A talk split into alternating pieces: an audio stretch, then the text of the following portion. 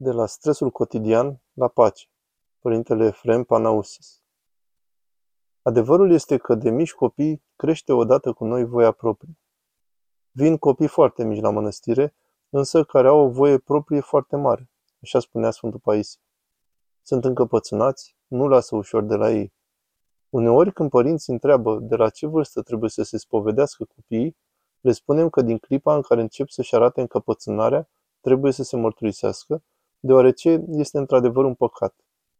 Recunoaștem faptul că cei mici se hrănesc din comportamentul părinților. Îi copiază. Sunt ca niște casete, cum spunea și Sfântul Paisie.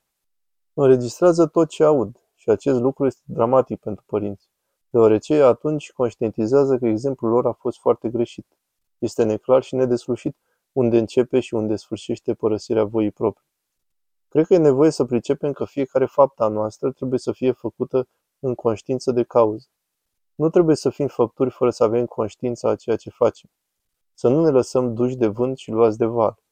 Cred că avem nevoie de sfatul unui bun duhovnic, a unui om care poate să ne lumineze drumul, de pe care uneori noi nu mai putem ieși singuri.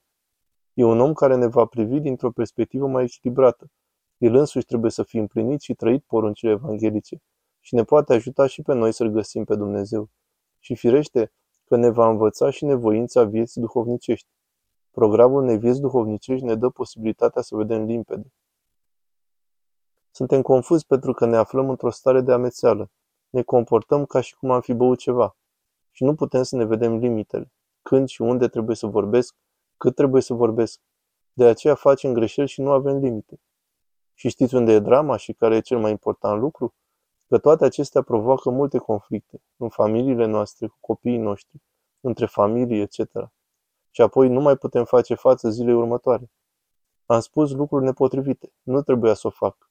E o situație imposibil de gestionat cu o stare imensă de vinovăție din cauza faptului că vorbim și tăcem atunci când nu trebuie. Un bun duhovnic are o altă vedere, echilibrată asupra sufletului nostru. E ca și cum ne-am pune sufletul în fața noastră și l-am observat.